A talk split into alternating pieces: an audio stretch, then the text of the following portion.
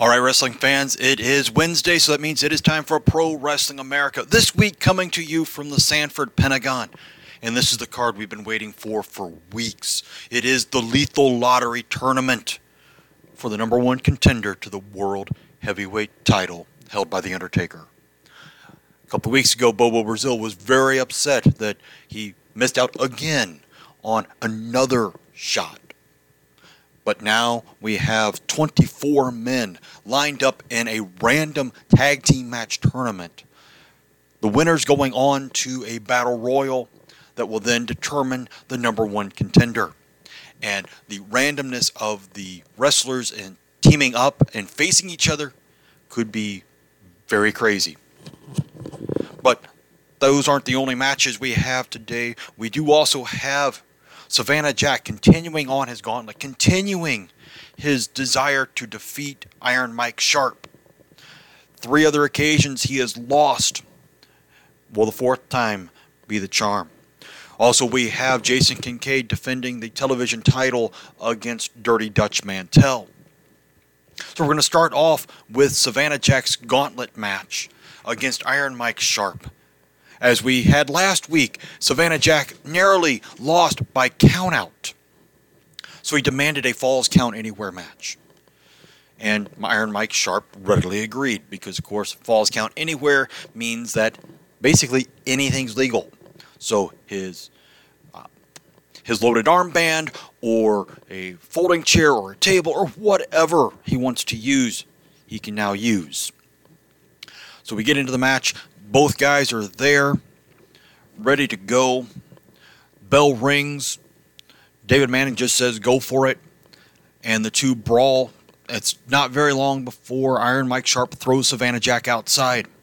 The match really picks up the pace when Jack then takes Sharpe's head into the turnbuckle and then grabs his legs and then catapults him into the same ring post once again going for the cover, getting the pin, finally getting a win over Iron Mike Sharpe in a time of three minutes, five seconds. Your winner and moving on in his own self imposed gauntlet, remind you, is Savannah Jack.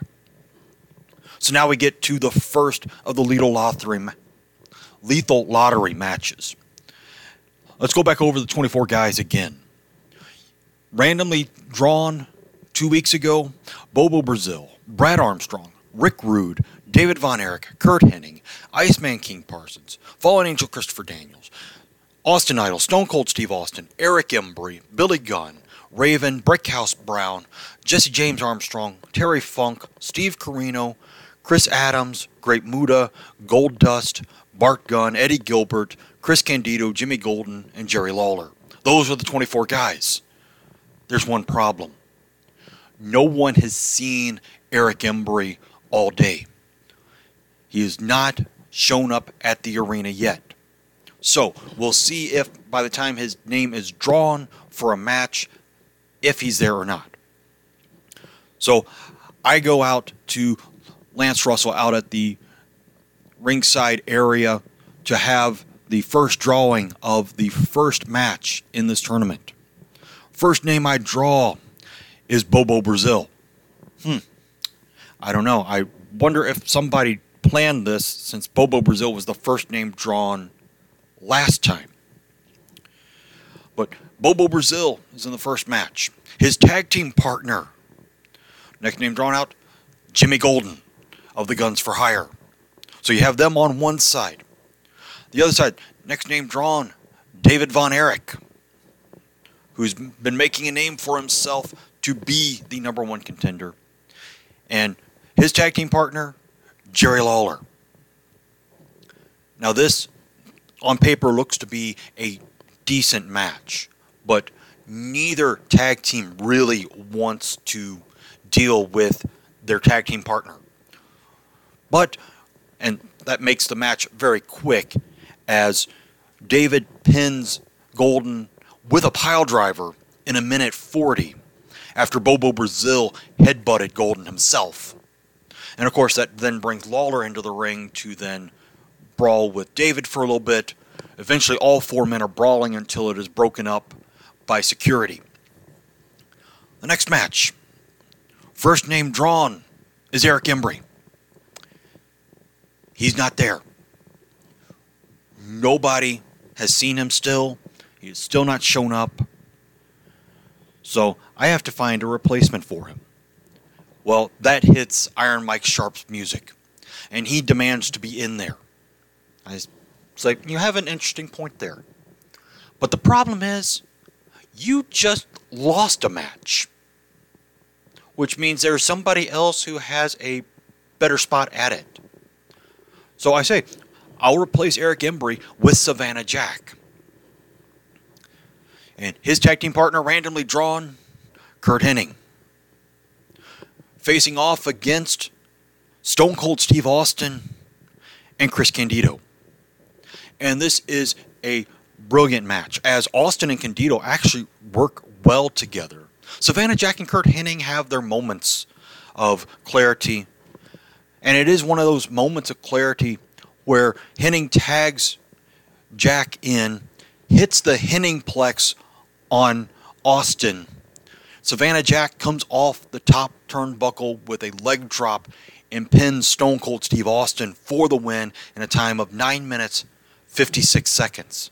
So now Savannah Jack can mark off Iron Mike Sharpe off of the list of guys he needs to beat in the gauntlet. And now he's pinned Stone Cold Steve Austin, so he can add that to his resume. And that gets Austin irate because Austin was not having Savannah Jack beat him. He was fine if he would have been fine if Curt Hennig had beaten him, but Savannah Jack, I mean, he might even have considered Eric Embry, but you know, that'd be just a fluke. So Austin says he quits. His mat, his contract was up today. He has refused to have any talks with me on an extension. He says, I'm done. Screw the PWA, screw the Illinois heavyweight title tournament, and whatever I'm going to have to do with that to replace him in that tournament. Because, of course, he's thinking, I'm going to have to start it all over again. Maybe, maybe not. We'll have to see when that comes up in the next time it's in Chicago. But now Austin has left the PWA. So, I mean, we've got guys dropping left and right that are the big heavyweights of the wrestling history. I mean, we had Sting leave. Now we've got Austin leaving. Undertaker has said he's not exactly thrilled with the comp- level of competition that he's been given. Also, the number of matches that he has not had. But we'll have to see what happens with that because Undertaker is still somewhat happy being the World Heavyweight Champion and figuring out who he's going to face in this. So now you've got David Von Erich and Jerry Lawler lined up in the Battle Royal. You've got Savannah Jack and Curt Hennig in there. So now we get to the third match. And we have Iceman King Parsons' name drawn out. His tag team partner, Ravishing Rick Rude. Now, this would be an awesome tag team if A, I had Parsons do a heel turn like he did when he joined the Freebirds, or if I had Rude do a face turn. Either one of those would work well for a tag team between these two guys. So that could be something in the future. Their opponents Austin Idol and Bart Gunn. Now, of course, you have this feud going on between Rude and Idol, which really is not much different than the feud they had in Memphis 35 years ago, with the exception of that there's not a valet involved. It's just two guys who think they have the best physique in the PWA and they end up on opposite sides of the ring. And this is a great match. You have Austin Idol and Bart Gunn having a decent showing as a tag team. Iceman King Parsons and Rick Rude work well as a team. And that brings into the pinfall where Rude pins Idol after the Rude Awakening. But that's also after Iceman has done a butt thump into the turnbuckle. So you have your winners, Iceman King Parsons and Ravishing Rick Rude, in a time of five minutes and one second. Fourth match.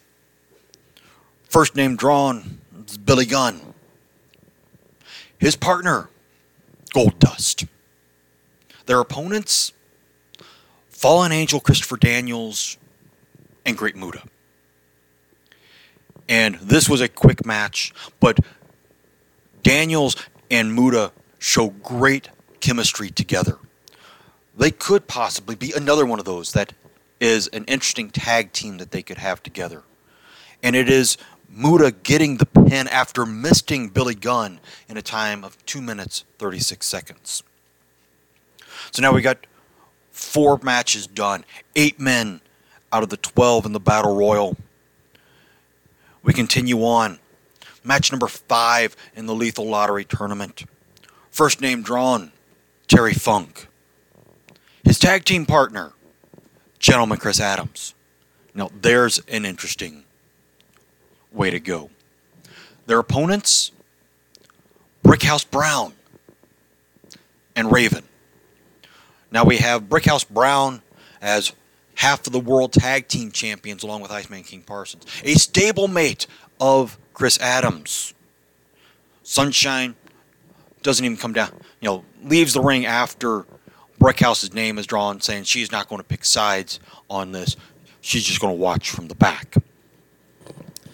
And you have a great match. This is the first of the matches that have gone over 10 minutes. And it ends with Raven turning on Brickhouse Brown, delivering the even flow for Terry Funk to cover. And then Raven attacks Chris Adams after the match because Raven and Adams have had their issues, even though Raven's bigger feud is with Adams' tag team partner, Honky Tonk Man, who is not on the card tonight and not in the building. So now you have Terry Funk and Chris Adams. So now you got the last match, the last four guys. How are they teamed up? You have Hot Stuff Eddie Gilbert and Brad Armstrong on one side. You have Steve Corino and Jesse James Armstrong on the other side. And you have a boring match because you have Brad and Double J refusing to fight against each other. And there's actually an entire two minute segment where they're just kind of bouncing off of each other because neither one of their tag team partners wants to get in the match.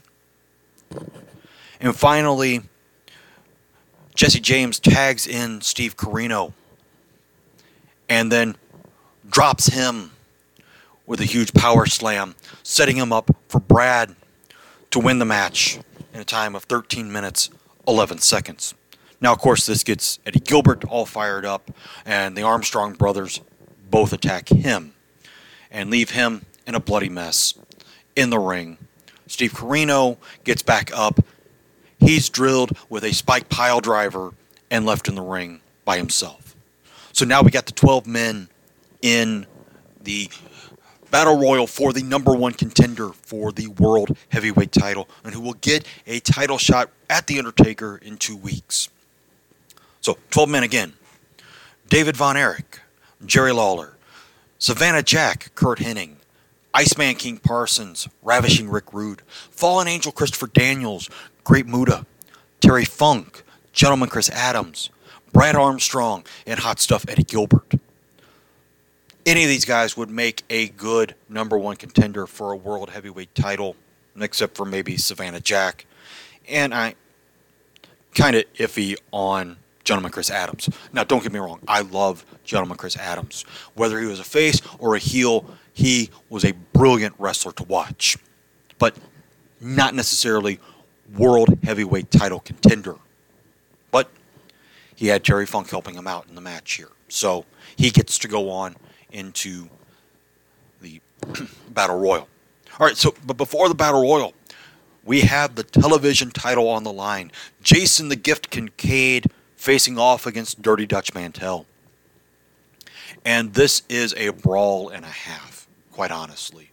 The two men go all over the ring. Nick Patrick doesn't even bother with countouts. And eventually, the match ends in a time limit draw while both wrestlers are still brawling outside. And it's not until Iceman King Parsons and Brickhouse Brown come down and break them up, along with uh, Brad Armstrong and Jesse James Armstrong to get the two apart. Don't expect this to be the last match between these two guys because there could be a great feud right there. So now we get to the main event the Battle Royal for the number one contender for the World Heavyweight title. And this match lasts just under 18 minutes. 11 eliminations. Some surprisingly early exits, but also some very odd survivors. All right, so in a minute 41 seconds, Hot Stuff Eddie Gilbert gets eliminated by Jerry Lawler. At 3 minutes 49 seconds, Brad Armstrong gets eliminated by Gentleman Chris Adams. At 6 minutes 33 seconds, Jerry Lawler is eliminated by David Von Erich. 6 minutes 50 seconds, Iceman King Parsons gets eliminated by the tag team partner that helped him get in, Rick Rude.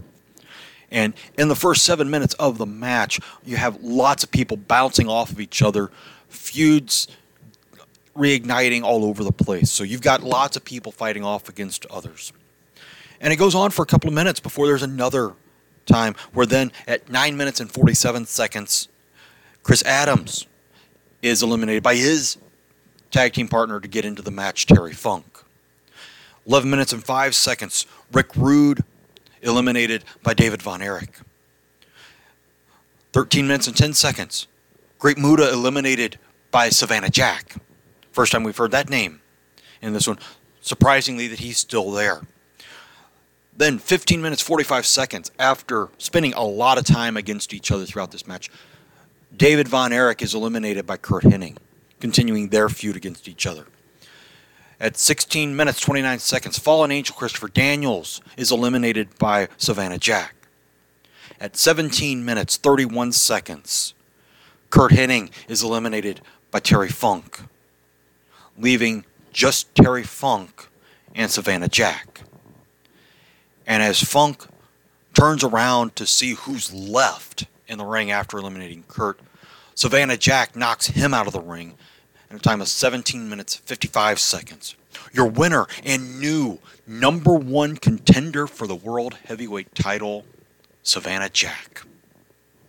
What? The one guy that no one would expect to get through the Battle Royal is the one who is named the number one contender. And now in two weeks gets the chance to knock off the last name on the gauntlet list. Because it was the last one he was expecting to face because who faces the world heavyweight champion in the first couple of months? Well savannah jack does now because he started off in june with his matches over rough and ready and now we get to him facing the world heavyweight champion for a shot at the title. It's not even just a warm up match for Undertaker, it's the big deal, the main event coming up in two weeks from Minneapolis. What's to do with this? It's real simple. I have Undertaker leaving when his time is up, just like Stone Cold Steve Austin, to let some other guys come in and not just automatically renew. Because even though Stone Cold Steve Austin is my favorite wrestler of all time, Undertaker is in the top 10, probably even top 5, because uh, that always seems to keep fluctuating a little bit. But again, I like to have the mid carders because you do have other great wrestlers that I would love to see in great matches like that, like Rick Rude, Iceman King Parsons, Gentleman Chris Adams, Eddie Gilbert, you know, guys who were overlooked by some of the bookers. Some of them overlooked themselves because it was like, I don't need to have the world heavyweight title. Like Eddie Gilbert never booked himself as the top. Well, no, I take that back. He did book in Global Wrestling Federation, and he was the North American Heavyweight Champion for a while. So, okay, he did at one time book himself as the main guy in the territory. But here, there are so many guys that could be the top of the heap. And there are just guys that I'm biased towards. Like, there are a few guys I can see legitimately beating Undertaker in a match. Is Savannah Jack one of them? Find out in two weeks. There's few guys that I can see having the. I mean, there are a few that are even in the PWA right now that I could see having a great feud with Austin, like Ravishing Rick Rude, like Curt Hennig, like David Von Erich, like even The Undertaker. But that one was so overdone in the Attitude Era in WWF that you know it's just I don't want to reduplicate that again. But anyway, that's enough of my rambling for right now. We have the World Heavyweight Title match in in Minneapolis set to go. Undertaker defending the title against Savannah Jack. How are some of the other guys going to react? Find out next week. We'll have some fallout from the Lethal Lottery tournament and the Battle Royal. But until then, this is Southern Dynamite. Thanking you for being here for Pro Wrestling America and saying to keep wrestling, fans.